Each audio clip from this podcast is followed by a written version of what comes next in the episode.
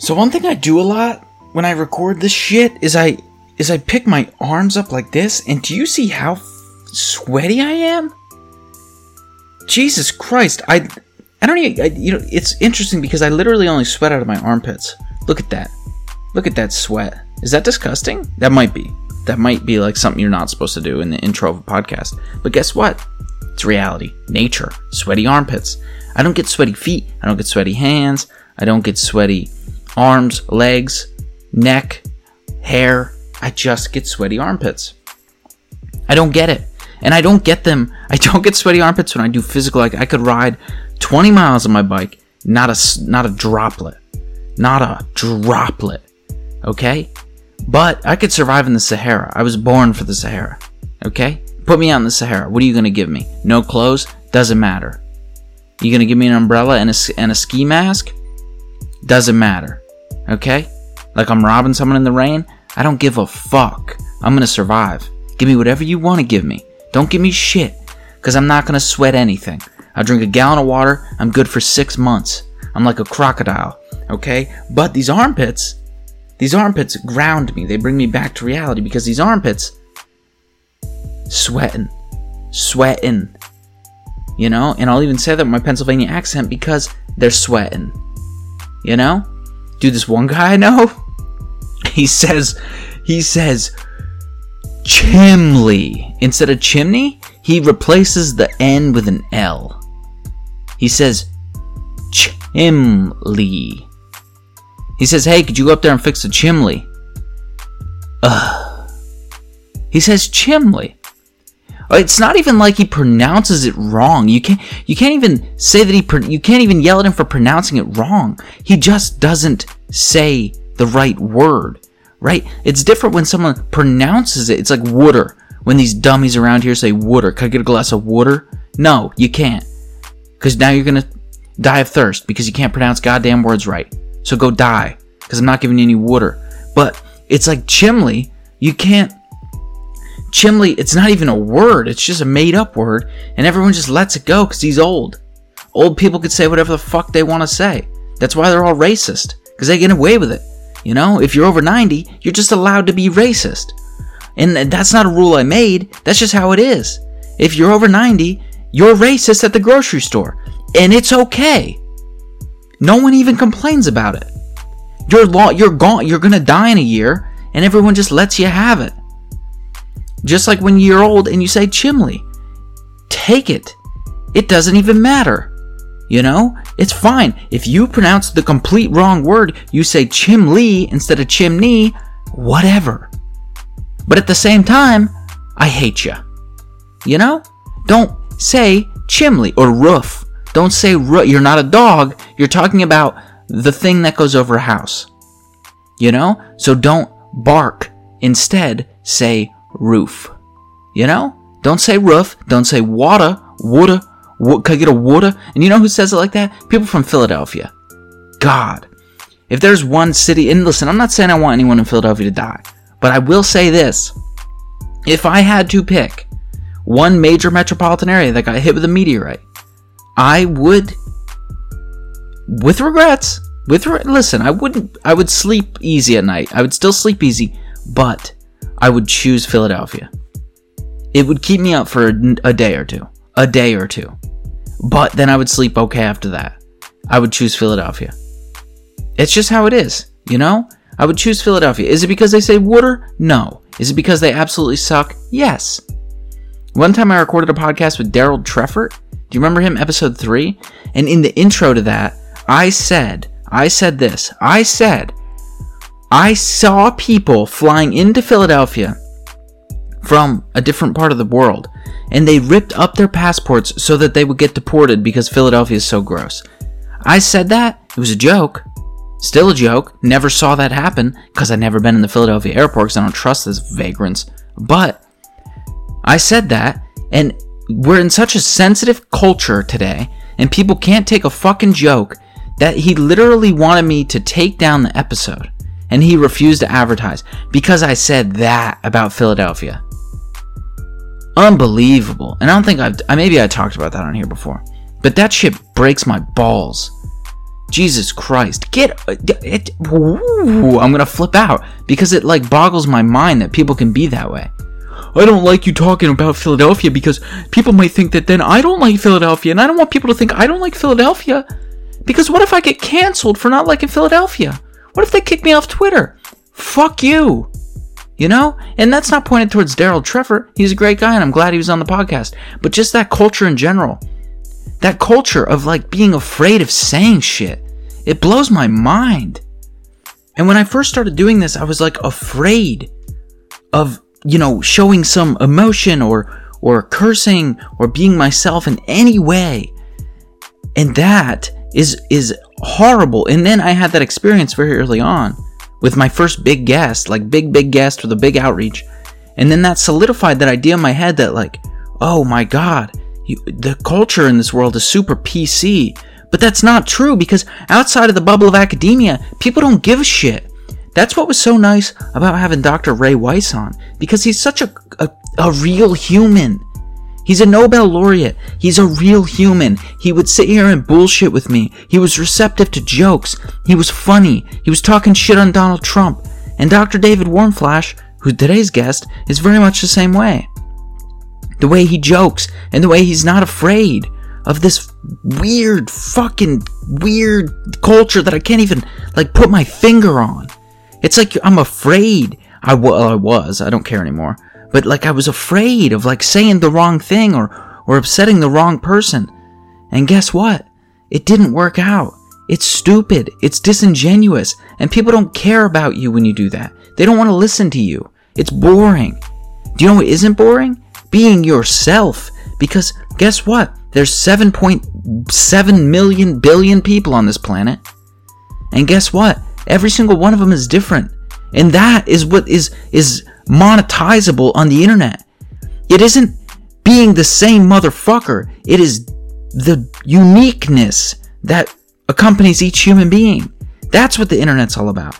It's not about, you know, being the same person and putting out content with the same people. That's not the goal. The goal is to give unique perspectives so that other people watching can utilize their unique perspective to look at your unique perspective and then you get to do something that in the history of human civilization we've never got to do before, which is connect. Connect with different people, with different viewpoints, with different ideologies, with different perspectives, with all of it. And if you're just trying to be the same person that you see someone else being, then you're not doing that. And because you're not doing that, you won't be successful at doing this. And I realized that. And it wasn't like quickly that I realized that. I did a ton of shows before that sunk into me. But that's not the point. What's up? This is the State of the Universe. My name's Brendan. Welcome to the show. And look what I got here The Moon. What is this book good for? It's hard as a rock, so if you want to hit someone in the face with it, that's an option. If you want to learn about the early history of the moon, that's an option. Do you want to know about the moon formed? It's in the book. Do you want to know about what the ancient Greeks used the moon for? It's in the book. Do you want to know how you can deduce that the earth is curved for all you dummies out there? Oh, you believe the earth isn't curved? Dumb. You know? Oh, you believe the earth is flat. Guess what you are? Dumb. Okay? Read this book to find out how. How we know from just very basic principles back in the, the days of the ancient Greeks that the earth is indeed round. You dummies. You bunch of dumb fucks. You dumb dumbs. You you ooh almost said a word I shouldn't have said, but I caught myself. I would have got canceled. They would have canceled me. Okay? And that's a term that means essentially nothing, actually. It just means you get kicked off Twitter. And do I want to be kicked off Twitter? Probably, because it sucks. Twitter is by far the worst social media platform. But that's not the point. The point is, do you want to learn about the Apollo missions? It's in the book. We're coming up on the 50th anniversary of the Apollo missions the 50th anniversary of putting men on the moon for the first time. 50 years, and we haven't been back. What are we doing? It's so crazy. It's so fucking nuts. Imagine if you told someone in 1969 that we'll go to the moon for another three years, but then we're going to be done for 50. What? It doesn't even like make logical sense. But anyway, it's all covered in this book by my guest today, Dr. David Warmflash. Okay? So check out the book. It's available on Amazon, Barnes and Noble. It's available on the Kindle. It's available everywhere. Go get it. Go buy it. It's a wonderful. It truly is. An, it. I wouldn't recommend it if I didn't agree. It's a great book that it summarizes the information. It looks dense, right? Look at that. You're like, holy shit, that's a textbook. No, it's not. What it does is it breaks down 100 moments in the history of our relationship with the moon humans' relationship with the moon, whether that be learning things from it in the ancient Greek times, whether that be it contributing to the formation of the earth. It's all in here, and it's 100 moments, and each moment only takes up one page. So you could literally sit down after dinner and learn two facts, fun facts. Let me tell you one fun fact I actually learned, and it's cool. It's actually awesome. I'm going to put this book right on my lap. It's going to be on my lap. Here's a fun fact I learned. The US was so eager to get to the moon first and win the space race that they literally considered taking a person. They didn't yet have the technology to land on the moon and then get back off the moon and bring the person safely home. They literally had considered, in serious considerations too, sending a person to the moon to land on the moon with a bunch of supplies and to live there until we devise the technology to get them home. Who the fuck would have signed up for that? Jesus Christ. We need to have programs like that today so we can root out all the idiots in the universe. Who's signing up to go to the moon for five years and then trust that NASA figures your shit out in five years? Imagine you're stuck up there with no food. Like when you eat your last peanut butter sandwich. Oh my god. And you're just looking back at the planet and you see the Earth and no one's coming to get you. That's scary shit. But you might be wondering who is Dr. David Warmflash? Besides the author of this incredible book, he is an astrobiologist. He is a medical doctor. A med doctor. And I actually didn't know that when I taught. Somehow that escaped me. Like I read it in all of his bios, but somehow like it didn't occur to me. It didn't occur to me. But he's an he was he was in the first flock of astrobiologists in the NASA doc, postdoc program, postdoctoral program. He was one of the inaugural astrobiologists in that prestigious group. He has been doing astrobiology and medicine for a very long time. He is an expert on many of these topics, and we talk about some of these topics. Okay, he's written for Scientific American, Discovery, all, all the big ones. He's written articles, and he still, and some of his articles are actually really good. I read a an article he wrote about something. It, this I encountered him by accident. I encountered his article by accident, and it was an article about helium 3 on the moon and what we could use it for. Because I wasn't familiar with it, but I was curious about it, and I accidentally read something that he wrote. And that's a good article too, so it was good to sit down and talk to him. We talked about the formation of the moon. We talked about how the ancient Greeks used the moon. He seemed to be really interested in how the ancient Greeks used the moon, which is something that going into the interview I didn't really care about much, but after listening to him, all of a sudden I started to get interested in it because I, you know, people who follow the show, they know that, you know what I am? Number one thing I am, number one trait I have? Stupidity. Dumb. And because I'm dumb, I actually, the one thing, I joke about how stupid I am, but literally the one thing that I am not well versed in is history. The one thing that I'm not well versed in is history. And we, and I've talked about why before, but in 7th, 8th, 9th, 10th grade, school could fuck off, you know? So I didn't learn a lot of history in those years. And I think that's sort of the years where you get that information about history. And so I don't have a lot of that. And so because of that, I'm not really interested and I don't really care. But he made me care. Then we talk about the Apollo programs. We talk about going back to the moon. We're going back soon. We have to go back soon. Within the next 10 years, we will have men on the moon.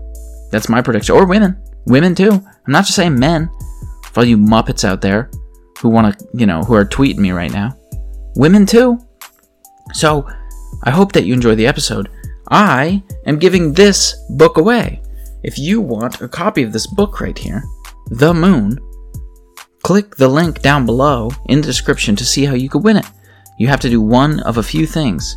So you have an opportunity to win this book. You don't have to sign up for anything. You don't have to enter your email and name in for any bullshit. I'm not going to sell your information but I will require a few things from you. So click the link down below if you want to win the book, and I'll send it to you.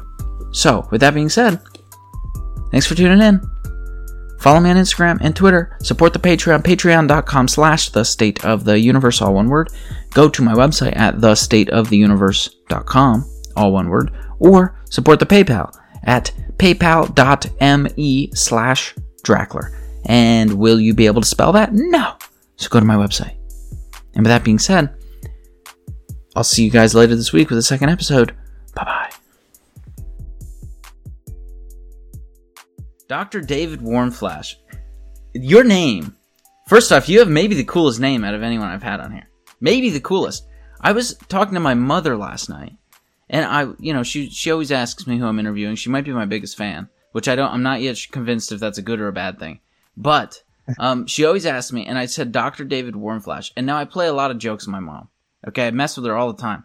She literally did not believe me. She thought I was making up a name. So you have you have a name that's so good, so unique that people even think it's fake. And honestly, thank you. I got it. I got the same thing from the British Interplanetary Society. They loved it. Yeah, it's a it's a wonder. You know, you were destined to to work in this field, I suppose. Dr. Yeah. David Warmflash. Well, so some some people tell me I should have gone into gynecology with a name like that. Yeah, but, I mean, uh, yeah, it's there's a lot of suitable places, right? Doctor, yeah, yeah, I could see, but I don't know, man. I don't know if I'm, because honestly, like when I when I first heard your name, for some reason, honestly, and it's nothing against you, but like for some reason, what immediately came to my mind was like, is this guy real? Is this guy like a quack? Is he like trying to share some crazy uh, theories about how the universe is made of, you know, electric electric plasma, or is he trying to sell me on some gyroscope that goes faster than speed of light? Like I, that's honestly the first thing. Now, of course, I researched, you know, like, oh, Dr. David Warmflash, perfectly normal dude. But that's my brain. So maybe if you, you were probably found out that there are three of us also. There's there's a there's an older David Warmflash and a younger David Warmflash. I'm the middle. Uh-huh. And uh, the older one is uh, he's the he's in entertainment law in New York City, and he handled the John Lennon account, so he knows Yoko Ono. He knows all these cool people. Oh, really? Well, I, I, I know pro- some cool people. I think he beats me on that. Mm, well, I probably sent him a Skype message earlier today because yeah. I was I was um, sending Skype messages to all the David Warmflashes. So yeah, oh, cool. what's up, David Warmflash? Yeah, they must be really listening. confused. Yeah. Yes. They know I got some cousin. You know, um, I'm hoping I can outdo him though, maybe because I I I want to meet Brian May since he's in our area now. Of, of, of course. Yeah. You know, he's he's an astrophysicist. Yep. And it would be really cool to have uh, have him just give a wave. He's got a book out about the moon also. Mm. So in, kind of in the same club. But yeah, that would be cool. That'd be cool to link up with him. I haven't done. yeah. So so yeah, you mentioned the book. We should probably mention the book. Uh, you wrote a book. It's it's released today, I think, the day we're recording this, or tomorrow, rather, right? Uh, yesterday. Yesterday. Yeah. I get the book tomorrow. Yes, because I pre-ordered. People will be watching the, the interview next week anyway. Correct. But based on what you just told me as we were getting ready, that it'll come out Tuesday. Is that right? That's correct. The 14th. Mm-hmm. And based on what my publisher just told me, I believe that that is the day when the book will go on the display table in Barnes and Noble those tables that they have where they yep. hold a book and stand it up. So mm-hmm. you'll notice it easier that way. They have the science table or the space table, whatever they have. Yes, and the and the book is called, for the people wondering, it's called Moon: An Illustrated History, and you you won't be able to miss it. It's a beautifully designed cover, I think, and I honestly did not know like the extent to which bookstores. You, you mentioned like the display table, right? Until I moved to a city, because I went to college in rural Pennsylvania until I moved to Rochester, New York, and there's a city, and there's these huge Barnes and Noble stores. Like I didn't even know people still bought books in paper, and eh, especially bought them at a store. I mean, you walk in and there's you cannot miss these books, right? They are yeah. right in in inside the front door. So I encourage anyone listening to go to go pick it up. But we should talk a little bit about it. How long have you been writing this book? I, could I just say that? Well, well, reason why you might want to buy this book as a physical item in a store is because the illustrations are a big part of it. In exactly. Fact, the way the book was commissioned, the idea is part of a series called the Illustrated History Series, and there are a hundred mini stories in it, and every story has a full page picture. either a famous piece of art or some kind of diagram or something like that. So it's not something you just want to hear on audio or something you just want to hear a podcast talking about the book, talking about topics of the book. I'll tell you a few things in the book. I won't give away the whole thing, but I think you'll enjoy the pictures in there. Yeah, that's one thing I noticed as I was looking through it.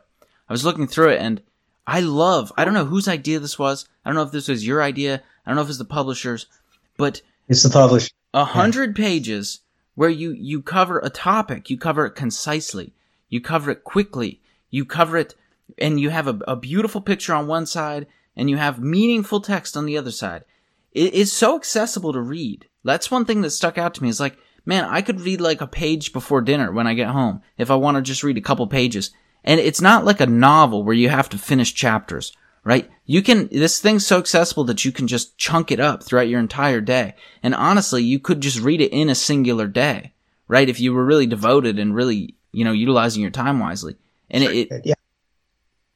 The, the publisher, Sterling Press, the way they talk about these little stories, they call them moments. Mm-hmm. And it's a hundred moments in the history of the moon, starting with the the beginning of the moon, 4.51 billion years ago, when the moon formed, based on what we think, and going all the way up to the present time and a little bit into the future. I took it about 25 years into the future, so we get to the 75th anniversary of uh, of Apollo 11. Yeah. So, how long have you been writing it? Oh, it took about a little more than a year, on and off, maybe approaching a year and a half. And I was just informed that uh, by the publisher, wrote me, "Hey, we got really good news. Told me there's a company in in Taipei, and that they're they have a contract with them to translate the book into Chinese." And I was all excited. And then they said, "So it'll take about 18 months for them to translate it." And I thought, "Wow, it took me less time to write the book." Wow. Yeah. Exactly. What is your like? What What is your writing technique? Do you sit down every day? Do you do you try to hammer out a, a, a section a week? What, what's the what's the idea? I tried to do it little by little uh, until I got to a point where we really had to jump right into it and uh-huh. get it done for the deadline. So it was different styles. It was doing little by little, and then there were periods where uh, I was binging, binge writing on it. Um, the way the book came about was that I had this idea for a totally different book on a biomedical topic, touching on space travel, but also dealing with um, technology on Earth into the future. And my agent, Regina Brooks of Serendipity Literary Agency, was pitching this idea, but before she was able to get any deal on that, they needed a, a, company, Sterling Press, needed someone to write a book about the moon. I didn't know it would be about that. My agent emailed me and said they need an astronomer to write a book about astronomy. Can you write about astronomy? And I'm an astrobiologist, and I thought, well, uh, what kind of astronomy? Are you talking the kind that you do? Mm-hmm. Are you talking some kind of intergalactic X-ray astronomy? I probably am not qualified to do that. And she told me, no, it's about the moon. And I thought, oh, great. So it's planetary science. That's right up my alley. That's part of astrobiology. There's enough planetary science in astrobiology. So it's a lot of geology in there, and there's a lot about the, the structure of the moon, about the mineralogy of the moon. So I decided to do it. And then they told me the format that it's part of a series called the Illustrated History Series and they had done other types of books in this series, uh, different topics. They have a math book where they go through the history of math. They've got uh, some other books, uh, computer book I think just came out, and they have a weather book that came out uh, about a year ago, which is the book that they sent me to get an idea about the format. Mm-hmm. I see. So one of the things I noticed is like, so you have these hundred moments, as you call them, and each moment is is dense. Not every one of them is dense as, as every other, but some of them can be particularly dense in terms of the amount of material. Now it's conveyed in a, in a perfect way, right? It's not hard to read by, by any means. But how long did it take you to actually read supplemental material when you wrote one of these moments? Right? Did, were you digging through papers? Were you reading other books? Yeah, it's hard, so hard to say because I just I'll just read in my spare time. I will listen to manuscripts. Mm-hmm. So I'll get a peer reviewed paper and I'll put audio on that because for that the pictures count Right. as they do for look at this book. So it, it was a lot. There's a lot of you'd spend a lot more time when you're writing a book like this. Much more time doing the research. Right. Exactly. writing it. Although I did spend a lot of time on writing because I did a lot of uh, revising. And we had a maximum, a cutoff limit of 350 words for each moment. But a good chunk of those moments started out probably as a thousand words. And then I had to cut it down and say, well, I can't talk about this, this, this, or this. Yeah, that 350. I mean, it, it really does. It makes it incredibly accessible, but Yeah. it, that's got to be But tough. it gives me a right? whole bunch of topics that I can, I can use as material to rewrite and expand upon. hmm for so if there are any magazine editors and publishers listening, I've got a wealth of material and just contact me and Brendan will tell you how to contact me. Yep, the, we'll put some contact information down below. Um, but Yeah. when you when you write these, do you feel? I almost feel like this, and I hadn't realized this until I read your your book, or at least a bulk of it. Um, do you feel like this is where we might see literature move in the future? Is is short snippets because you know we live in such a fast paced society, and and the more Yeah. fast paced things get, the more things like audiobooks emerge, and the more things like podcasts emerge. And I wonder if, you know, this form of long form reading, the the, the age of the novel, I don't want to say it's dead because it's certainly not dead, but I would at least say it's in decline. And do you think that, that, you know, the way that you wrote this book is, is maybe more representative of where writing will go in general? I'm not sure. I, I'm not an expert on the trends in literature. No one is. things are going. Yeah, maybe nobody knows. I should say though that for the illustrated history series at Sterling Press, although these are a hundred separate little stories, much more than other books in the series that I've seen, uh, I've linked together groups of of moments hmm so that I have stories running throughout the book.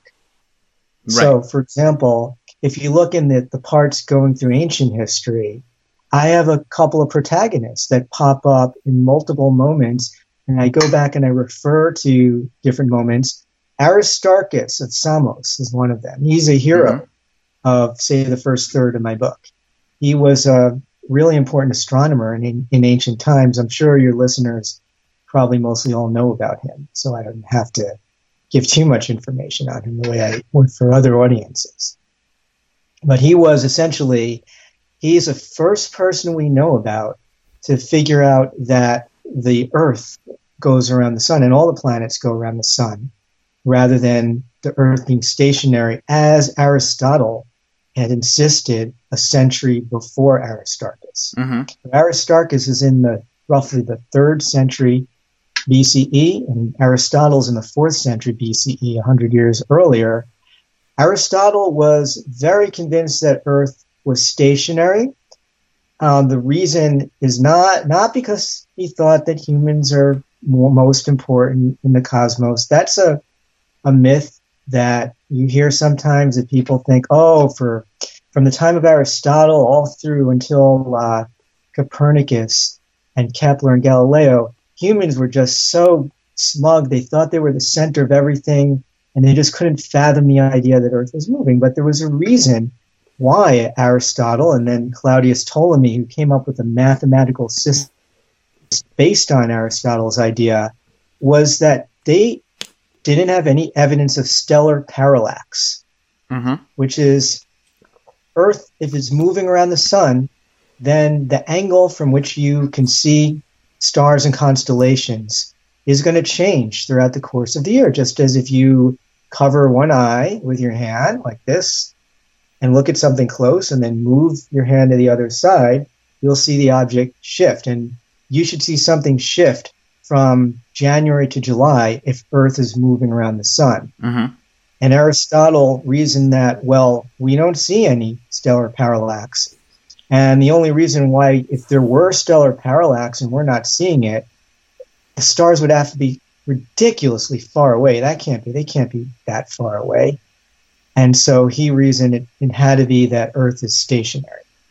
And Aristarchus decided, well, no, the reason why the stars, you don't see any stellar parallax, is they are ridiculously far away, Mhm. too far away for our instrumentation, if you could call it. I'll use air quotes. What they had were basically sticks, and they could measure Mhm. little. They had little protractors and could measure angles that way. Put a stick in the ground, measure the size of a shadow. That was their instrumentation, and they thought our technology just isn't good enough to see stellar parallax, and the stars could be shifting. We can't see it because they're really, really, really far away. And he went beyond that. He said if they are that far away, then they must be suns, and the sun must be a star. And if the stars are suns, they must have planets going around them. And there must be beings living on those planets. And this was around 2,300 years ago. Yeah, it's incredible. It's And how did he figure it out? The moon had a, played a big part in how Aristarchus figured out the size of the sun. By the way, he didn't get it right. right. He was way off. He was way off by about Do you want to describe the mechanism? magnitude. Hmm? Do you mind describing the mechanism that he, used? Yeah, sure. used? There were a couple of steps. First of all, dealing with the moon, he realized that by this time the Greeks understood the causes of a lunar eclipse and the cause of a solar eclipse. That started sometime maybe around the time of Anaxagoras or a little bit beyond that. Anaxagoras was the Greek who figured out that um, a solar eclipse is caused by the the moon um, blocking the sun, and that a lunar eclipse is caused by the moon getting in Earth's shadow. And to figure that out, he had to figure out that the sun, the sun's light bouncing off the moon is what lit up the moon, that the moon didn't make its own light. He got into a lot of trouble because he said that the moon and the sun were not gods, that they are Mhm. objects, that the sun is a hot rock, and that the moon is a, a rock that the earth flung into space and shines by reflected sunlight.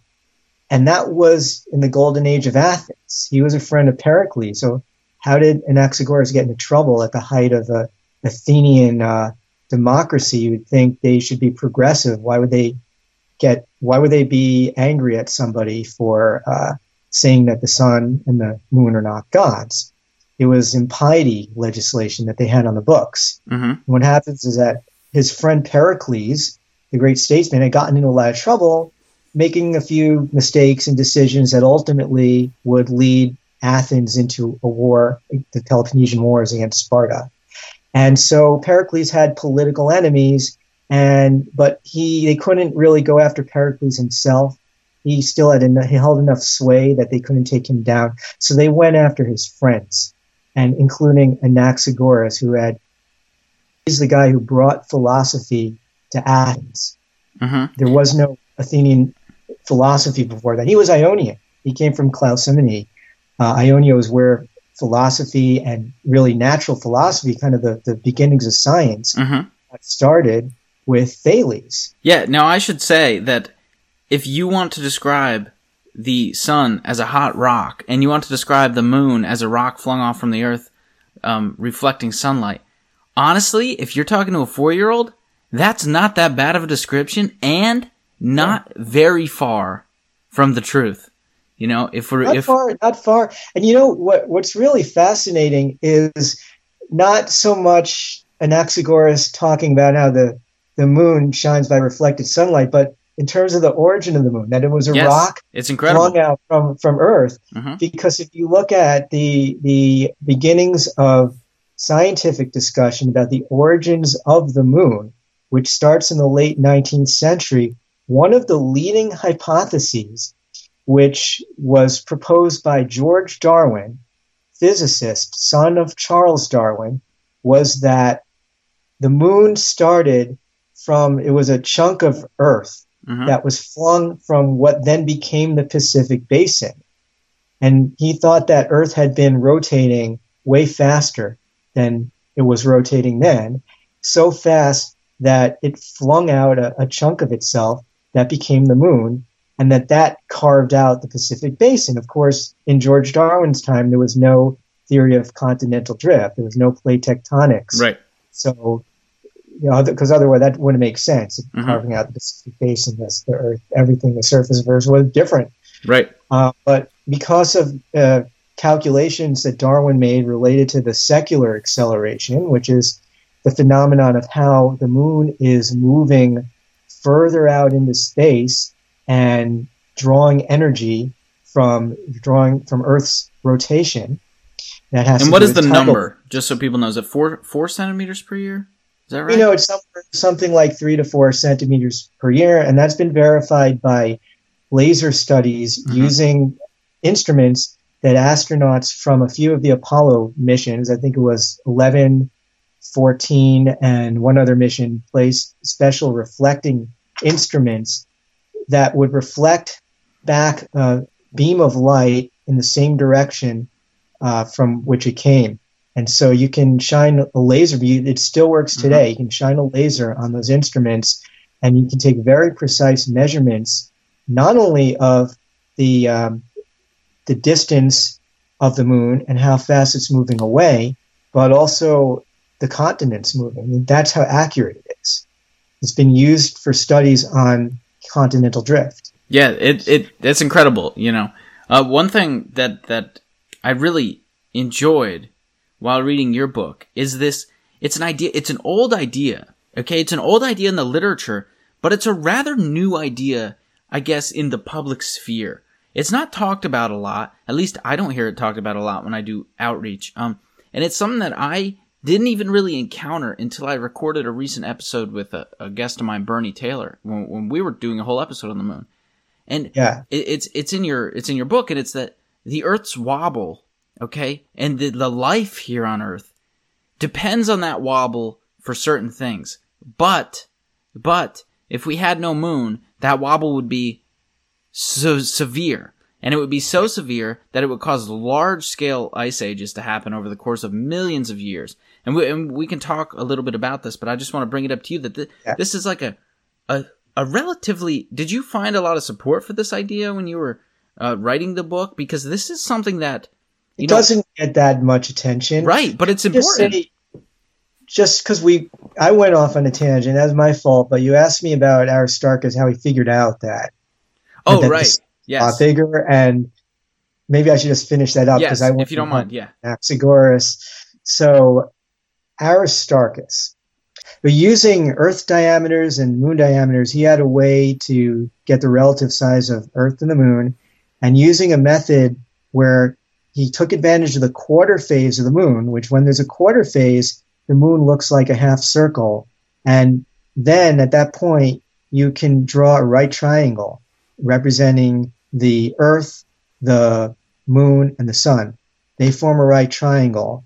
And then all he needed to do was measure the angle during a quarter phase um, to the sun. And in real life, it's very, very close to 90 degrees. It's something like 89 degrees, 50 something minutes. hmm Um, he measured 87 degrees, or what we would call 87 degrees. He had different measurements then, which led him to miscalculate the distance to the sun, but it still told him that the sun was a lot further away than people thought. Uh, Right. He thought it was about 19 uh, times the distance from Earth to the moon. So it's about 19 times as far away as the moon. And since the sun and the moon were uh, the same, the disk, amazingly, is about the same size because of the distance to the moon and the distance to the sun. Um, this told him that the sun must be about six times the size of Earth. So he thought it was ridiculous that the sun would be going around Earth. hmm Well, really, the sun's a lot bigger than that. So Right. it's even more ridiculous. But for those days, that was pretty good considering his instrumentation was basically protractors made of sticks. Yeah, it's it's funny because if I literally went outside right now, and and you know you put you put me on an island for a month and you said, all right, calculate the distance to the sun using the same method, and Yeah. even though and even though I know like intuitively in my head how it should work, I would struggle and I would definitely do worse than he did. You know, so yeah, I, I don't even get how he could know when it's exactly the quarter phase. exactly. And there's so many things that could go wrong in that measurement. It's just it's similar to Eratosthenes is, is another another of the heroes. Uh, he's he's the ancient Greek who figured out the circumference of Earth. Mm-hmm. And he had a, he also used sticks and stones, basically, or Right. as they said on one classic original Star Trek episode, stone knives and bear skins. Uh huh. There was a moment where Spock mentioned Yeah, that to, to Right. Kirk. It got thrown back to the 20th century. Spock needed to build a computer, and they had nothing but vacuum tubes. And he said, "You expect me to build this using stone knives and bear skins?" Yeah, So- I guess that's what you got to do. Yeah. Yeah, Well. and that's basically what Eratosthenes had when he when he measured the uh, basically what Eratosthenes did. He was a he was the the librarian in uh, Alexandria, the great library of Alexandria. And the reason he's in my moon book, first of all, there's a crater named for him on the moon, and there's a whole period of Mhm. uh, lunar history named for that crater, the Eratosthenian period of lunar history. So I decided to talk about Eratosthenes, and he, he does come into the discussion of the moon, even not because of the crater, but because you had to know the absolute size of something to be able to convert those findings of Aristarchus into a real value. What Right. Aristarchus found was the size of the sun compared with Earth, the distance to the moon and the distance of the sun compared with Earth radii or lunar radii or whatever you want to use. And if Mhm. you're gonna, then you want to know the absolute distance, you need to know the size of Earth. Eratosthenes is the first guy who figured that out. And he did that because he heard, or he read in a book, because as the librarian of Alexandria, you get to read a lot of books. And they loved books in Alexandria. They were hmm they were so into books that the Alexandria police force, the main task was to search ships that were arriving in Alexandria from all over the world, not for drugs, not for money, but for books. And they would confiscate the books and have them copied and put the books into the library as papyri scrolls In that library, it, it got hundreds burnt, of thousands of scrolls. It was destroyed centuries later? Yes. but Eratosthenes was a librarian in, in its heyday. Hmm It was really doing well under some of the Ptolemy kings, under Ptolemy II and third, and a little bit beyond that. And it had, it had another heyday a little bit later. It went through its ups and downs. Some of the greatest uh, ancient scientists you've heard of all worked at that library, did research at the library. Because the library, the way it worked was that the um, the kingdom gave financial support to people doing research at the library. So they gave support to Aristarchus. Mhm. They gave Euclid was at was at the library. Um, they gave support to all these people, and it was connected with a museum and a, even a medical school, the first medical school in history to use human cadavers. So it was And you did not want to go to that time. medical. You did not want to go. You know, get treated there. I'm just saying that right now. You know, you did Uh, not. You, you did not want to get want. treated at any ancient medical Exactly. Yeah. site. No, no. But uh, so, how do we get on this? Well, Eratosthenes was a chief librarian, and uh, he was reading a book that told him. Carl Sagan tells a story in the original Cosmos. is really good. If you're going to watch part of the original Cosmos, watch this. But he tells a story about, and this is this is what they think happened. He read about a place way up the Nile River in Mhm. Upper Egypt called Syene, modern day Aswan, and he read that on a certain day in in the early summer, which was actually the summer solstice, that there was a well, and the sun would shine directly down into that well. hmm And at the same time, at noon on that day of the year, uh, a stick or a pole in the ground that's standing upright would not cast a shadow. Yeah. And then he realized that all he needed to do was use a little bit of uh, geometry or the early, you know, early kind of trigonometry charge hmm and measure the length of shadows from sticks in the ground, and then you can compare the lengths and you can get the angle of curvature between the city of Alexandria, where he was located, and the city of Syene, all the way up the Nile River. And wasn't this calculated? You had What- the curvature Yeah. came out to uh, in our in our measurements about seven degrees. Uh huh. So about a fiftieth of the of a circle of a of the circumference of Earth. So then all you needed to do was find the distance to Syene and then multiply that by by 50. And so he needed the distance. And there are different stories about how he found out the distance. I was going to bring one of them up. Yeah. Yeah. Which one? I I remember hearing that that they literally counted the distance by by footsteps, by actual yeah, it might walking. have been true. Yeah, that he said he hired a guy to to like pace it out. Yeah, There were caravans going though, so they um they they could have known. Oh, it takes the caravan this amount of time by Mm-hmm. camel to get this this distance. And there was also at the time Archimedes had a, a kind of odometer that he had invented, and they may have used something like that, or it may have been a combination of all these things. Either Uh, way, it was an imprecise measurement, right? Yeah, he found out it was something what they called about um, uh, five thousand stadia. Now, a stadion was the the distance across uh, an Olympic sports stadium, Mm-hmm. and so then it came out that the circumference of Earth was something like two hundred fifty-two thousand stadia. But the Yeah. catch is there were different there were different kinds of stadia Naturally. if you use the right one, then his calculation comes out to almost precisely to what the actual circumference of Earth is. If you use the wrong one, then he he overestimated the circumference. Yeah.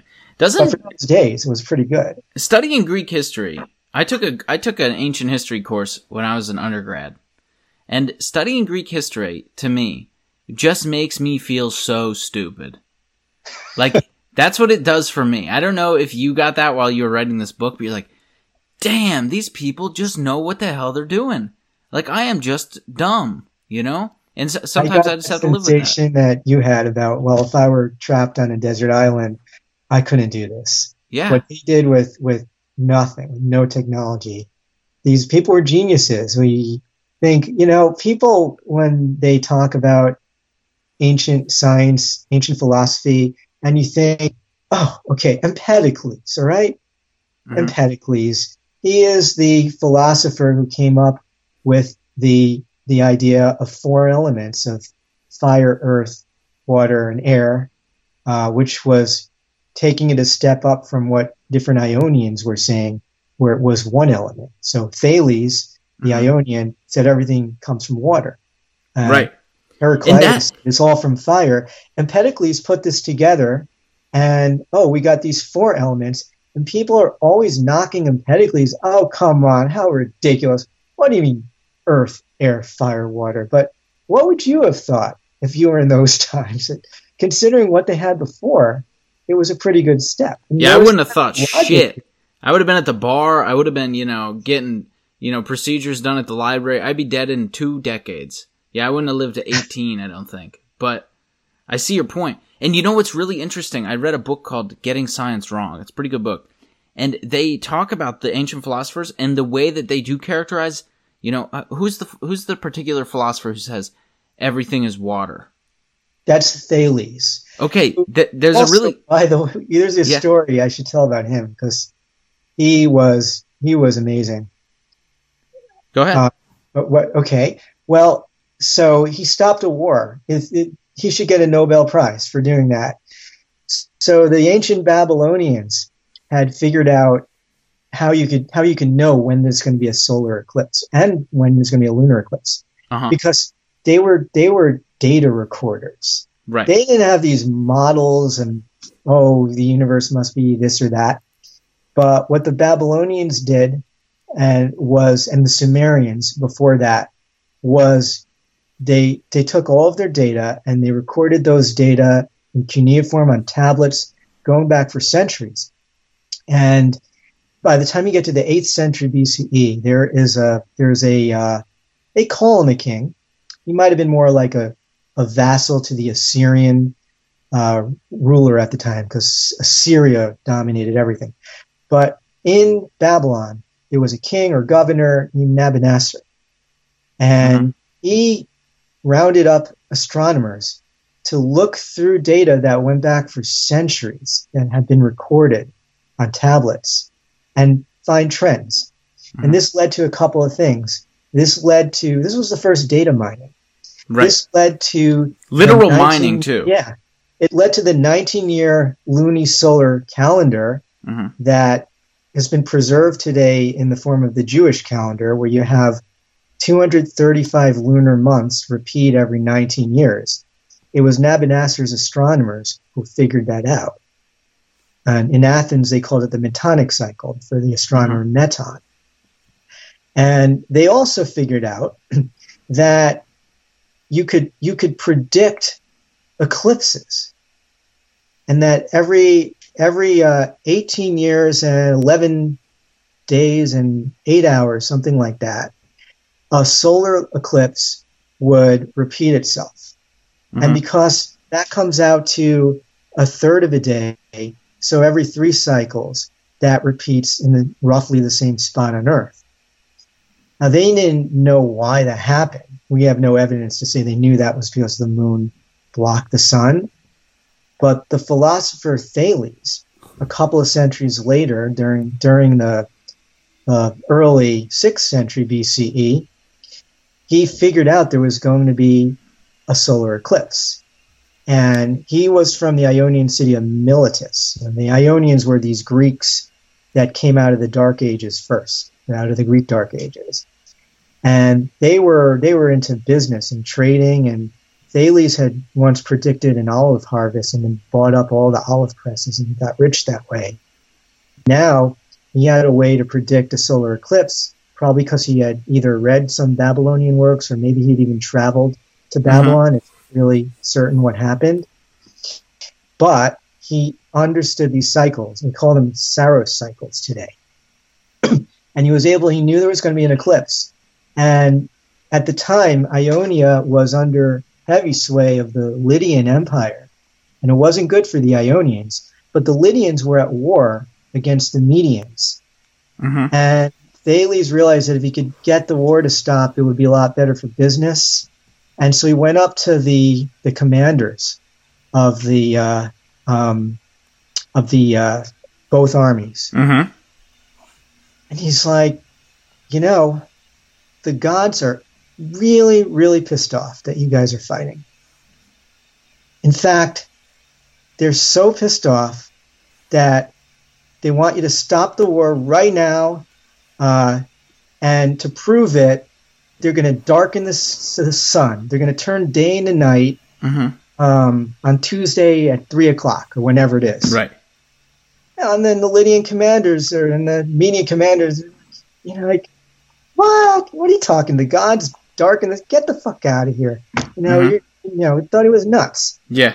So they didn't believe him, but then it actually happened, Uh huh. and they thought this guy's this guy knows what he's talking about, and they the war came to an end, and then Thales was able to negotiate really good terms for the uh, for the for the Ionians, especially his city of Miletus, and then he was a hero. And then people were flocking to Miletus to study philosophy under him, and this got Ionian philosophy going. It got the Ionian awakening. hmm I would literally Really the utilize. seed of, of human science at that point, and it happened because of the moon.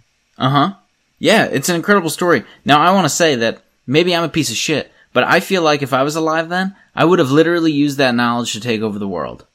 I, I would have. I'd have been like, listen, guys, I, I'm in contact with the gods. I know what they're going to do up there. And I would just, ru- I would take it all over. I would rule the whole place.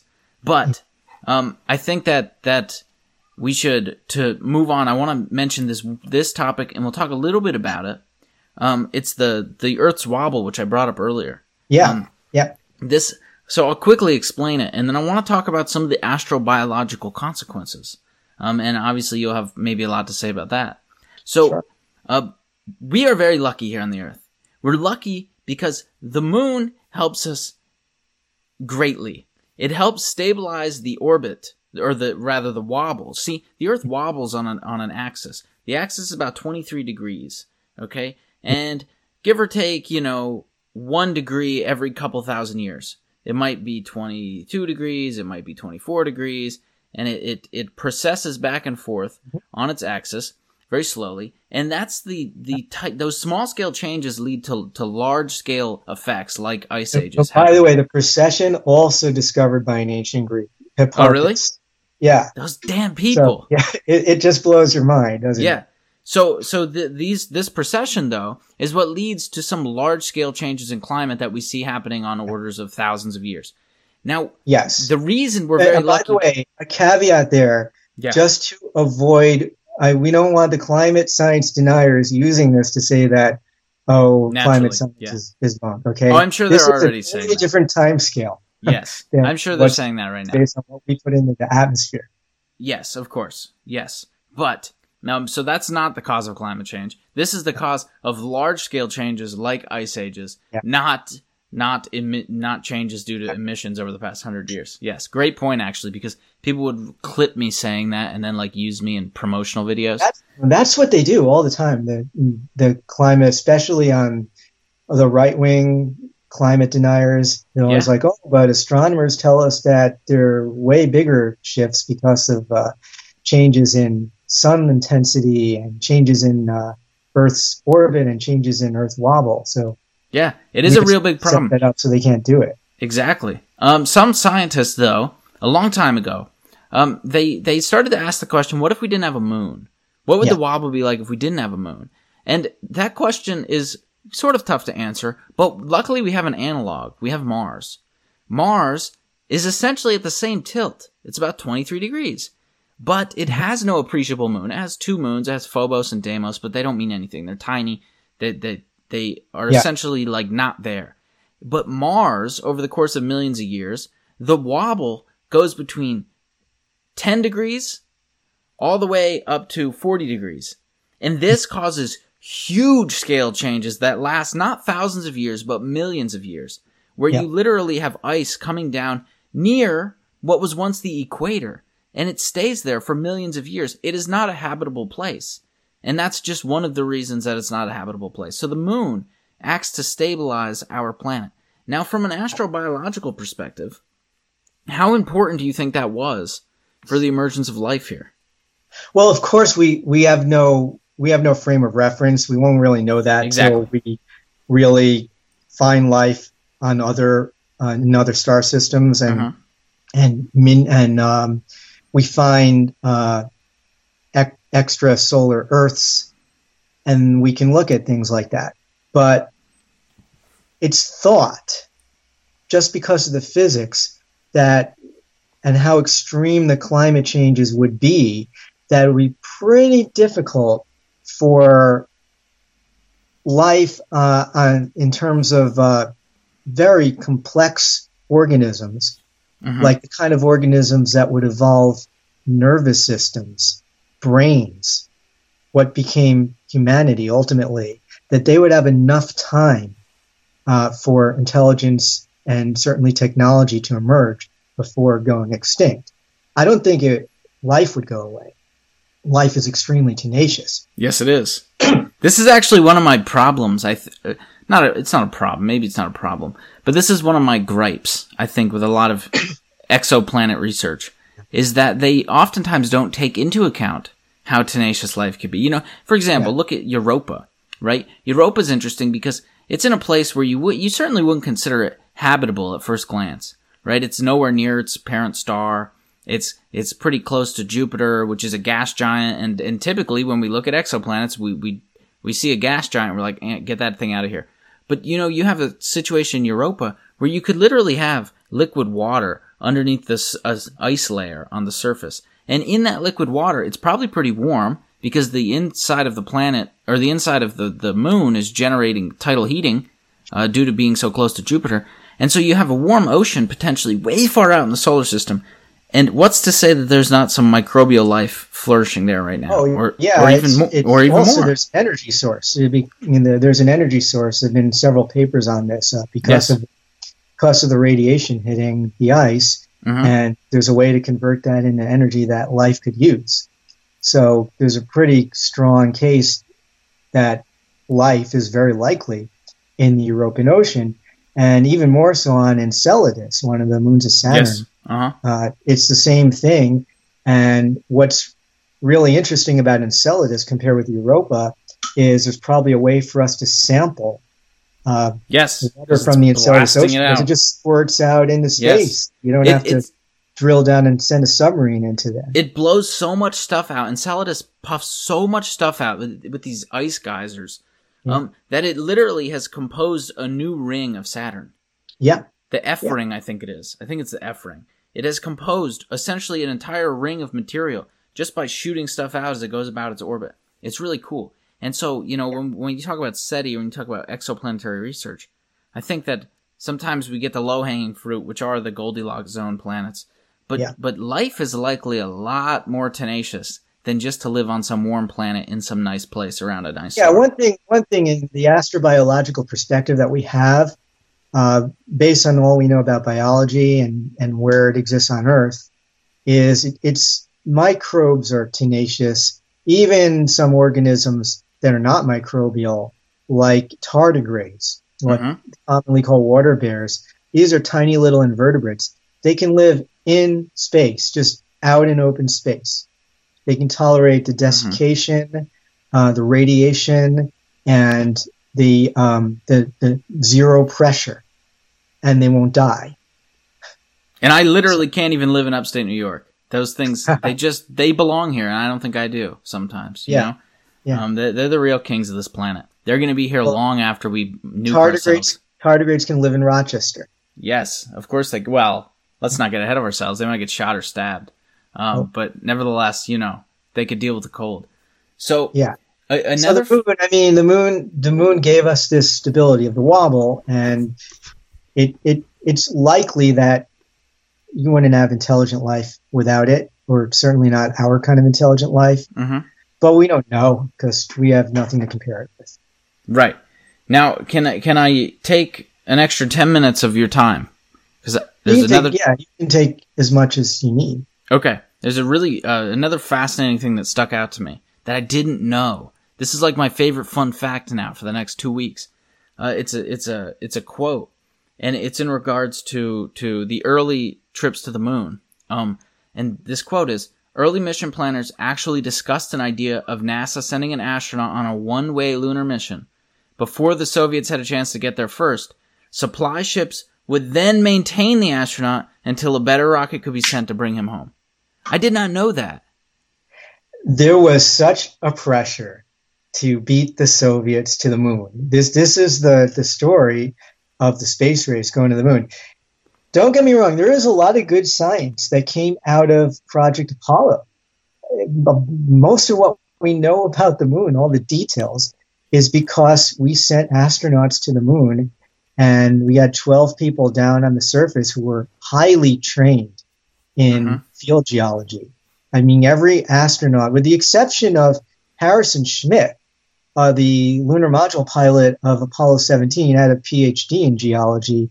He was primarily a geologist going to the moon. But the other guys who went there, because of all the training that they did, um, and the training built up as you get from the early missions of uh, Armstrong and Aldrin to the J missions, which are the Apollo 15, 16, and 17, where they spent about three days on the lunar surface, heavy in geology work.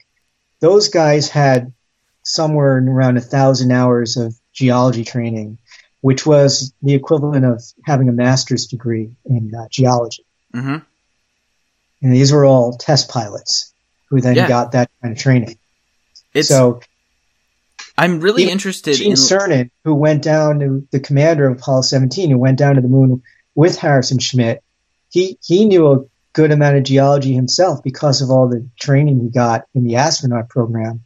So he could assist Schmitt pretty well in that exploration. And Apollo 17 was one of the most science intensive and uh, Apollo missions and it, it returned really good uh, science. Do you know as why? Did, as did all the other missions. Do you know why that that idea got axed? The idea to send someone there temporarily and then pick them up later. Well, they they figured out there were a bunch of reasons. They figured out that they could do it, you know, get people back on the same mission because of they they had um, a program to for a heavy lift vehicle. Hmm And the story of that program was they had they had um, rocket specialists.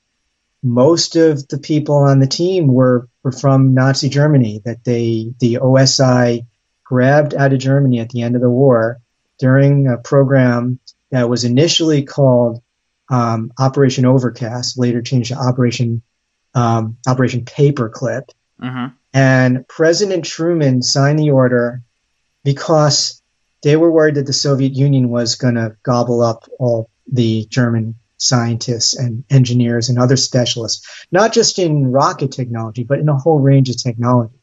They were looking for hundreds, thousands of German specialists. hmm And the orders said that if there's any possibility that any of these guys is a war criminal, they were supposed to be sent off to Nuremberg and put on trial uh, for war crimes. Right. But unfortunately, what happened was they often looked the other way when there was any suspicion. So Mhm. they took anyone who could be helpful, and it turned out that the um, one of the one of the prime guys on the Saturn V program, Arthur Rudolph, who was who was project leader for a while during the 60s of Saturn V program, he was a war criminal. There during the when the V2 program, which is what led to all this, had a move from Peenemünde because the uh, the British had bombed it. That's where they were launching V2 originally, where they were building V2, designing it. They moved inland to the Mittelwerk, uh, which was a mountain, and they carved out tunnels and made a factory out of that. And they were using slaves from the Dora concentration camp system mm-hmm. to build the rockets. More slaves died building the V2 than people died on the ground getting bombed by the V2. And something like 9,000 people died from V2 bombings in London and Antwerp, and something like 20,000 or more slaves died in those tunnels in Mittelwerk building the V2. And it turned out that Arthur Rudolph, it was his idea to use slaves. Hmm. There were a lot of people who were sort of in between, we don't know what their state of conscience was. The main one being the most famous German rocket engineer, Wernher von Braun. Right. And this How does team, that guy- von Braun, it's the reason we were able to get a Saturn V, and because we were able to get a Saturn V, first they thought they could build something even bigger than a Saturn V. They wanted to build, they wanted to build something called a Nova rocket, which would have hmm brought like a 40 ton craft to the surface, everything in one shot. The same ship would have landed on the surface and would have come back to Earth. Uh, but it turned out that would have taken until the 1970s, and they thought that the Russians would, would beat them, and they didn't want to do that. hmm And then they started moving toward the Saturn V idea, with von Braun in charge of that. How does Von Braun and Operation Paperclip get involved in every conspiracy theory out there? That man makes more appearances. Yeah. He's in every every one I've ever heard. Can you Yeah. also explain real quick because you you definitely know better than I do. I've been asked the question before: How can we get through the Van Allen radiation belts? Okay, and because I'm not really a you know an expert, or because I don't really even study human spaceflight, I never really have an answer for that question. How can we get through it? Well, we go through it. That's normally my answer. Uh, but but you Yeah. obviously will have a much better answer. Can you answer that question? Yeah, it's it's really good navigation and and uh, flight planning. So this is something you hear from the moon conspiracists. This Yes. is one of those their talking points, and it's Exactly. kind of ridiculous that they you know they have A, B, and C that they say they run through their script. And one of the things they said, no, it's impossible that they sent people to the moon because they would have died going through the Van Allen belts. Well, no, because there are well today we know there are actually there are three belts Mhm. in those days they didn't know about the third the third when there's high solar particle events activities then a third belt lights up uh, but you got permanently you got these two belts and you got the inner belt and the outer belt and they have certain shapes because the reason you have those belts is because of the geomagnetosphere Mhm. you have a you have a, uh liquid outer core, and because you got you got metals moving around through the core, there's it's thought that there's a dynamo effect, and that generates a magnetic field, and then charged particles that are coming in, either protons and Hz particles and anything else that's charged, gets trapped and it forms certain shapes. And the shape of the outer belt changes depending on solar activity, and the shape of the inner belt is fairly constant. And you get different, you know, there's areas where it's thinner or thicker uh, based on your altitude, based on your latitude.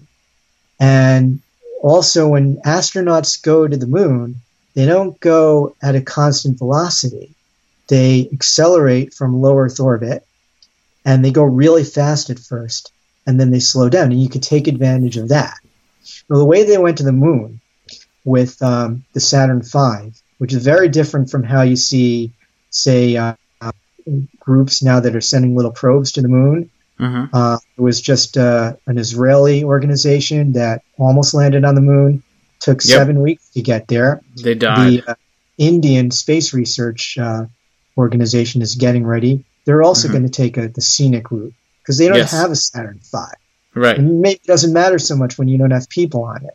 hmm But with the Saturn V, they can get there in about three days. and the way that worked was they did the they had these huge boosters getting into low Earth orbit, and the final stage to get into low Earth orbit involved the upper stage that was called the S4B stage, the 3rd Mhm. stage of Saturn V, had a single J2 engine that would ignite to make to give the finishing the last bit of delta V that they needed to get just into low Earth orbit, and they would make sure everything would check out, that they were ready to go to the moon. hmm And if all the systems checked out, then um, the then mission control in Houston would give they would say your go for TLI, which meant translunar insertion, Mhm. translunar injection, insertion.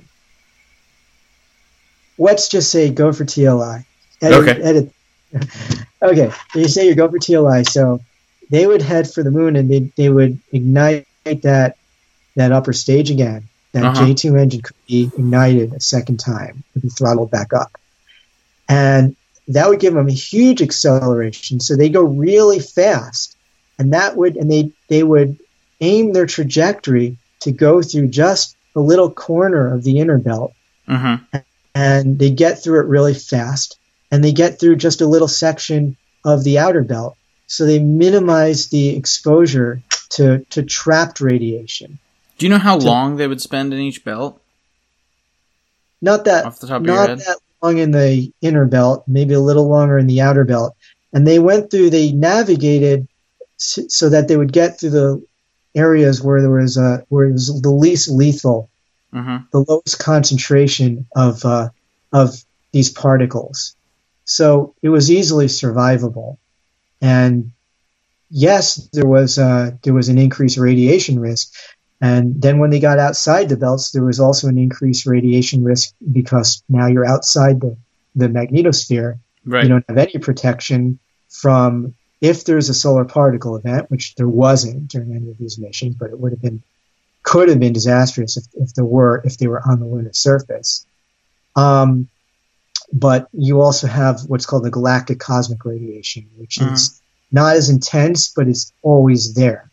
Right. And that's one of the challenges to a Mars mission because they'll be out in the interplanetary radiation environment uh, for a very long time, to the point where that developed radiation measures, countermeasures to mitigate effects, which could involve better shielding, could involve uh, radiation cocktails and mixtures of radioprotective agents that you could you can inject or you could drink uh, for protection of Mhm. your, your cells. Now, one thing I noticed when reading your your book, and uh, it's indicative of, of historical timelines, is that you have a bunch of information from from you know the theoretical beginning all the way up through Greek history, which you, we talked about, all the way up through the 1900s, all the way up through the Apollo program, and then all of a sudden the timeline begins to get very spotty. And the reason it becomes to get it, it gets very spotty is because we stopped going to the moon. You know, we we Nixon nixed. I don't know. What does that word come from? Nixon? I don't know. That's interesting. I don't know. Does. But he nixed he nixed the Apollo program. He he he said, "Get the fuck out of here. We're not we're not going to the moon anymore." And and there's a lot of you know speculation on why he did that. he, he might have- hated the Kennedys. Yes, exactly. The moon program after Kennedy was assassinated, after JFK was assassinated, uh, the the quest to go to the moon with people it became like a memorial to the Mhm. fallen president. Yeah. And later, adding on to that was when astronauts of uh, what became to be called Apollo One were killed in 1967. That added together with this memorial for JFK, and it was just such a driver. Even uh, LBJ didn't exactly get along great with JFK, but he had this this mission that he, he wanted to to do that for for his his former president that he had served. Did So, you read much Nixon about? had none of that. Nixon just even after JFK was gone, he still coming. Yeah, Yeah. that's Uh, huh. Did you read much about what the the public reaction to that was when you when you nixed that entire program? Because it was, you know, I mean, I obviously wasn't alive at the time. I'm only 23. I don't even remember how old I am. I think I'm 23. Uh, but you know, I, I I don't have a sense for how the public would have reacted, but I imagine through reading that you you know you're able to get a sense for it. That that was this a something that people agreed with? Were people vilifying Nixon for it? You know, Brendan, it, it, we are in. Um, we have a different perspective as space people. I'm an astrobiologist. You're an astrophysicist. Um, we think about space. We want people back on the moon. We want people on Mars. We want instruments out and further away. We want a lander on Europa. We want to get samples from Enceladus. I'd like some Mars samples Mm-hmm. but the general public, uh, probably by that time, I based on what I've read, they weren't so into it. Once you had human footprints on the moon, public has a very low, short attention span, Right. and you get a sense of this from the movie Apollo 13. I think that's maybe the best, um, like Apollo, vintage Apollo space history movie. It's it's it's great. It's such an old movie already. I think it's from 1995. Uh, Ron Howard did an amazing job with that, and Tom Hanks playing the Apollo 13 commander, uh, Jim Lovell, Mm-hmm. who's still with us. He was like 91 or something like that. Um, you get a sense of it in his book and in the movie that by the time you got up to like 1970, the public was just just had it. I mean, first of all, the, the, the stage of history, it was things were happening outside of the space program. The Vietnam War. Right. Vietnam War was horrible. It was this is what was on the news every morning, every evening. There were a lot of assassinations. So really, you get this in from the late 1960s. Uh, in 1968, when Apollo 8 went to the moon, which also involved Jim Lovell, because he was the command module pilot on that mission. Uh, that was the end of a horrible year in, in world history and especially U.S. history Mm-hmm. major, um, I, I guess, a uh, upheaval or um, e- escalation of fighting in Vietnam. Um, assassinations.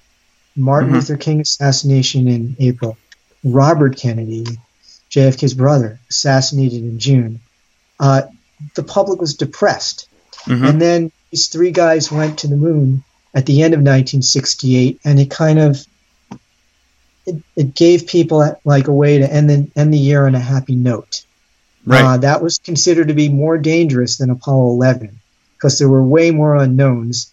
And when they got back safe, they uh, the parties I heard that NASA Road One in Houston was closed for about three days because everybody was just partying. Once they were able to pull off Apollo 8, they knew that they could pull off a landing because they had pretty much all the unknowns solved. They just had to do a couple of practice mm-hmm. rehearsals before that, but they knew that they could do it. Yeah, now Um, I, I have some insiders at Johnson Space Center now. So I'll get to hear about those stories in the future if they happen. Yeah, there there's still some people there. Some of them recently retired. Some are still there who might remember some of that. hmm Uh, but so, but by the time you get to 1970, after you've, you've had a couple of successful missions to the moon, public thought it was routine, and they they portray this pretty well in the Apollo 13 movie. That when Lovell and his crew are on his way to on their way to the moon in April, the only thing that really excites the public and even news reporters is that it's the number 13. Isn't that Mhm. bad luck? Oh and no. asked, how could you send Apollo 13? And and NASA just thought this was ridiculous. In fact, the flight director, Gene Kranz, on purpose, he scheduled the launch time for 13, 13 hours. Uh, plus, they would be approaching the moon on April 13th. He just wanted to rub this in the face of everybody. And uh, they used to do stuff like this. They made fun of astrology all the time. They, uh, during um, uh, space missions, they would come up with these. Uh, oh, here's your horoscope for the day, uh, crew of Apollo Seven or Apollo Nine, whatever it was. yeah. It's like, okay, Jack, you know, you're gonna clean the toilet. Uh, John, you're gonna dump the urine, whatever. And they were just totally. The public didn't like realize it, but they were they were poking fun at astrology. all See, now we're so sensitive that you can't even call an astrologer dumb anymore. Right? so they wouldn't even be able to do that. They'd have, you know, it's Oh. inclusive. You got to be inclusive. And you know what what what amazes you even more when you realize that people still actually take astrology seriously today. I know. is that there were already people by the Middle Ages. I've mentioned a couple of them in my book who understood that astrology was bunk.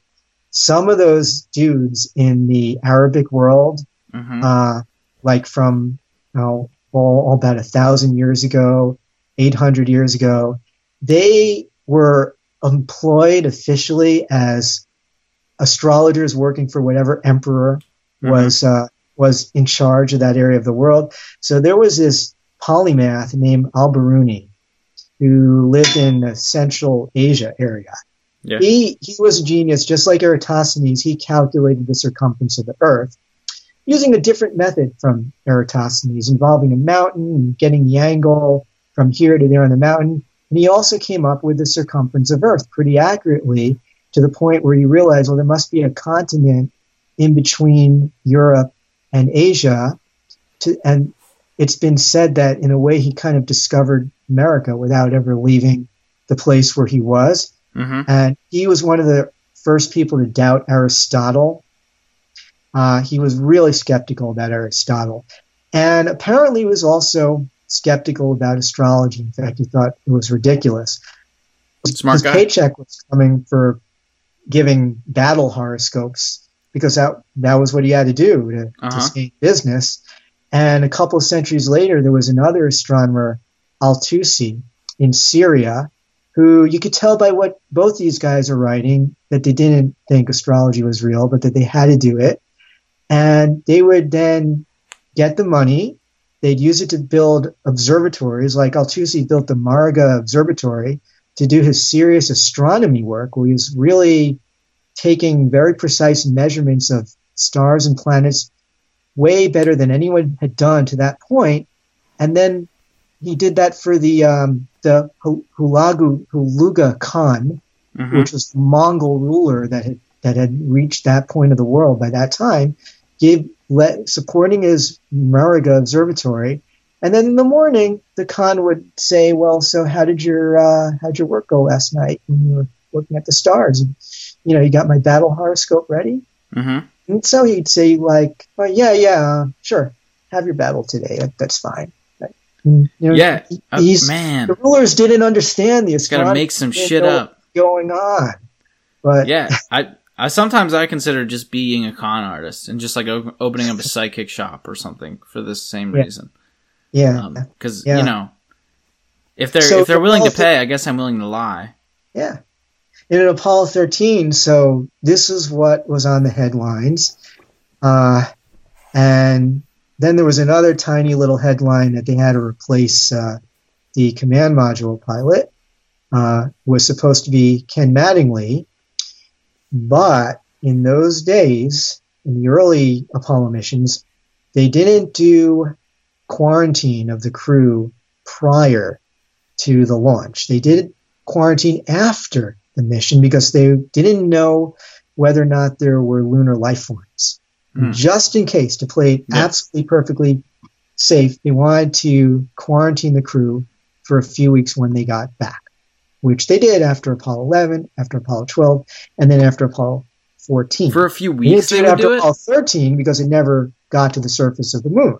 Right. Now, uh, but before Apollo 13, there was no quarantine, and they found out that one member of the astronaut corps, Charlie mm-hmm. Duke, who ended up going to the moon on Apollo 16 as the lunar module pilot, that he uh, developed uh, rubella, uh, which is one of the three uh, the three viruses. Yeah. Was he an anti-vaxxer? Might have been. He was not an anti-vaxxer, as far as I know, and it's just that during his childhood there was they yeah. didn't have the benefit that right. we exactly an yeah. MMR vaccine. Uh-huh. That's the vaccine for measles, mumps, rubella. Yep. And so he he caught it. In those days, it wasn't routinely given to adults, even if they didn't have it. It was just coming out uh, mm-hmm. around then, or maybe a little bit after then. I don't remember exactly when when that vaccine came out, but, but in, in combination with the vaccine for measles and mumps. And since Charlie Duke had rubella, also sometimes called German measles or three day measles, he could have come in contact with any other astronaut. And one of the astronauts on the Apollo 13 mission, uh, Ken Mattingly, had never had rubella as a kid. Hmm. And it would have been horrible if he had come yeah. up, come down with rubella. Uh, it would have, he would have gotten sick pretty much when his two crew members were going down to the surface of the moon and he had to be docking with them. He wouldn't have been able to handle it. It would have been a disaster. And so they swapped him out of the crew and they put in uh, Swigert in his place. Mm-hmm. They, they go through this pretty well in, in, in, the movie Apollo 13, although they said measles and not rubella. I guess just they didn't want to make it too complicated. Uh, so uh, that was pretty much the news. Nobody was interested in where they were going. This was going to be a huge deal because they were headed to the Fra Mauro region of the moon. It was going to be the first human mission to land in a highland region of the moon. And that was really important scientifically. The first two human landing missions had come down in mare areas, in mm-hmm. lowlands, where they would pick up pieces of lunar basalt. The mare, uh, the surfaces, the reason why they look dark is because of the type of rock that covers them it's basalt that came out as magma that was underneath the moon when impacts had to first there were impacts that carved those lowland areas and then there were other impacts that cracked all the way through releasing magma which came out as, as basaltic lava covering those surfaces and its reflectivity is lower uh, mm-hmm. because of the iron content in there and that was getting samples of those mare areas was really helpful but now they wanted samples of the of the highland region. Fra Mauro was a really important region because it was the impact that was thought to have carved the Imbrian basin. It was expected that that caused catapulted pieces from the what was in there before the Imbrian basin to build up into the Fra Mauro highland region. And uh, that they ended up getting samples of that in the next mission, Apollo 14. But the astronauts on 13 were really excited for that. And even in the movie, uh, Tom Hanks' character, Jim Lovell, actually says how excited he is about wanting to go to Fra Mauro, be part of the science. Public probably was not paying attention. No, they didn't care. Oh, yeah. Another three guys, another three guys to the moon. Big deal. It's routine. Yes. And boy, was it not routine. It's not yeah. routine to send people into space. And now we're finding out from the shuttle missions. Yeah. And now, in, in, in closing, I want to talk about one more thing, and then we can let you get out of here. And it relates to this. Um, we're going back to the moon. The U.S. wants to do it by 2024. Um, I have some sources in the government that tell me there is a reason 2024 is chosen, and it has everything to do with Donald Trump's lasting legacy if he does get reelected. Um, China wants to go back to the moon in a similar time frame to put boots on the moon. Mm-hmm. We have SpaceX. We have Blue Origin, who is going to have made an announcement about the moon by the time this is released. Well, they're going to make an announcement. Whether or not it's about the moon is up in the air. It's going to be about the moon. It's likely going to be about their efforts to get back to the moon or to get to the moon for them the first time. Well, so it what? sounds like you're saying that they have some kind of intelligence uh, whispering into the ear of Donald Trump that if he's lucky enough to get reelected. Oh, one second. Uh, I. One second. I seem to have um, lost you here. Oh. Something broke with my recorder. Are you there? I'm here. Well, I still can't hear you. What the heck? I'm here. Here. Um. Um, I so my recorder seems to have cr- crashed for some reason, but that's okay. The conversation is safe. But um, so you were saying that that. So am I not getting recorded now? No, yeah, you are. You are. The conversation's saved. Yeah. Yeah, I was saying that it sounds like you're saying that that the there's some kind of intelligence suggesting that the Chinese will get to the moon in 2024 a little after and that they want to get Americans back there before the Chinese get there in order to protect Trump's legacy, if there's any legacy to protect. Yes, I'm wondering to what degree uh, that we could have a, a secret space race you know, happening. I thought I heard somewhere years and years back that, that Trump believed the moon conspiracy, that he's a that he's a moon truther. He might. Or that he paid lip service to it. So who is he for wanting Maybe he wants to put a golf course on the moon. Yeah, first, yeah, exactly. Boy, I mean, that would be some. You could really hit that ball far. Yeah, that's a good move, actually. Yeah, actually, I think, I think Alan Shepard hit a golf ball on the moon. Did he? Yes, I think you're right. Yeah. yeah. Yes. So maybe he wants to follow up on that, but you know, there's some little uh, um, lessons from history that we have to learn. They thought they had really good intelligence in the 1960s uh, regarding the Soviets trying to put people on the moon. The reason why Apollo 8 went to the moon in 1968 and why they didn't, uh, that was way out of what was supposed to happen in terms of progressions for getting to the moon. It wasn't even on the drawing board doing that kind of mission. Uh, they didn't have a lunar excursion module with them. Mm-hmm. Uh, so that was not a kind of mission that was supposed to uh, uh, to fly. Um, what that mission was supposed to do was supposed to be Apollo 9, and the mission that ended up being Apollo 9 was supposed to be Apollo 8. And what Frank Borman, who ended up going to the moon as Apollo 8, what he was supposed to do with his crew was fly to a much higher orbit around Earth, mm-hmm. um, and with a lunar module, and they were supposed to get into an orbit that's high enough so that when you come back to Earth to do your reentry, you're going to be doing reentry under the same conditions that you would be doing it if you were coming all back from the moon. Right. I don't remember what the altitude was supposed to be, but that was supposed to be what was they called an E mission, and they ended up never doing an E mission.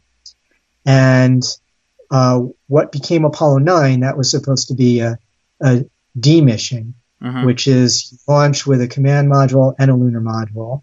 And up to that point, all they did was a C mission, which was Apollo 7, which is low Earth orbit with just a command module and people in it. And A and B were unmanned missions. And then they had a different letter for every kind of mission. And I mentioned J missions earlier in the mm-hmm. broadcast. Was the most complex missions where you're on the surface for three days doing a lot of science on the surface. So there was another letter indicating the first human landing, another one, uh, the other types of landings. So um, how did I get onto this? Uh, oh, so there wasn't supposed to be this what ended up being kind of a C prime mission, going into orbit around the moon with only a command module. It was very dangerous. what happened was the CIA had pictures of what looked like it was a huge moon rocket because the Soviets were working on a giant rocket, Mm-hmm. um, but they weren't really that close to being able to use it. It was failing all the time. They were, they were exploding, and all that the Soviet Union ended up. They did send kind of cosmonauts around the moon, but not human cosmonauts. They sent tortoises and mealworms and different kinds of non-human animals on Zond missions Mm-hmm. which ended up uh, they didn't end up very uh, healthy on their way Yeah, back. imagine what you think if you're a turtle and these idiots Yeah. are blasting you into space. Yeah, they get all the way to the moon and back, and then they had like a valve failure and their cabin depressurized, and they died. Oh boy. I think it happened uh, on Zond six also. So that was pretty much as far as the Soviet Union. So got. you're saying be careful about think intel. yeah. So we don't know. Yeah. Our, our, who knows? Maybe the Chinese will do it tomorrow, long before. We, Yes. we But the know. point is, the point is, we're getting there, right? We're getting there. We're getting close. Someone is probably going to be at the moon by 2030. If I had to wager a bet, are you excited about that prospect? Oh yes, very, very.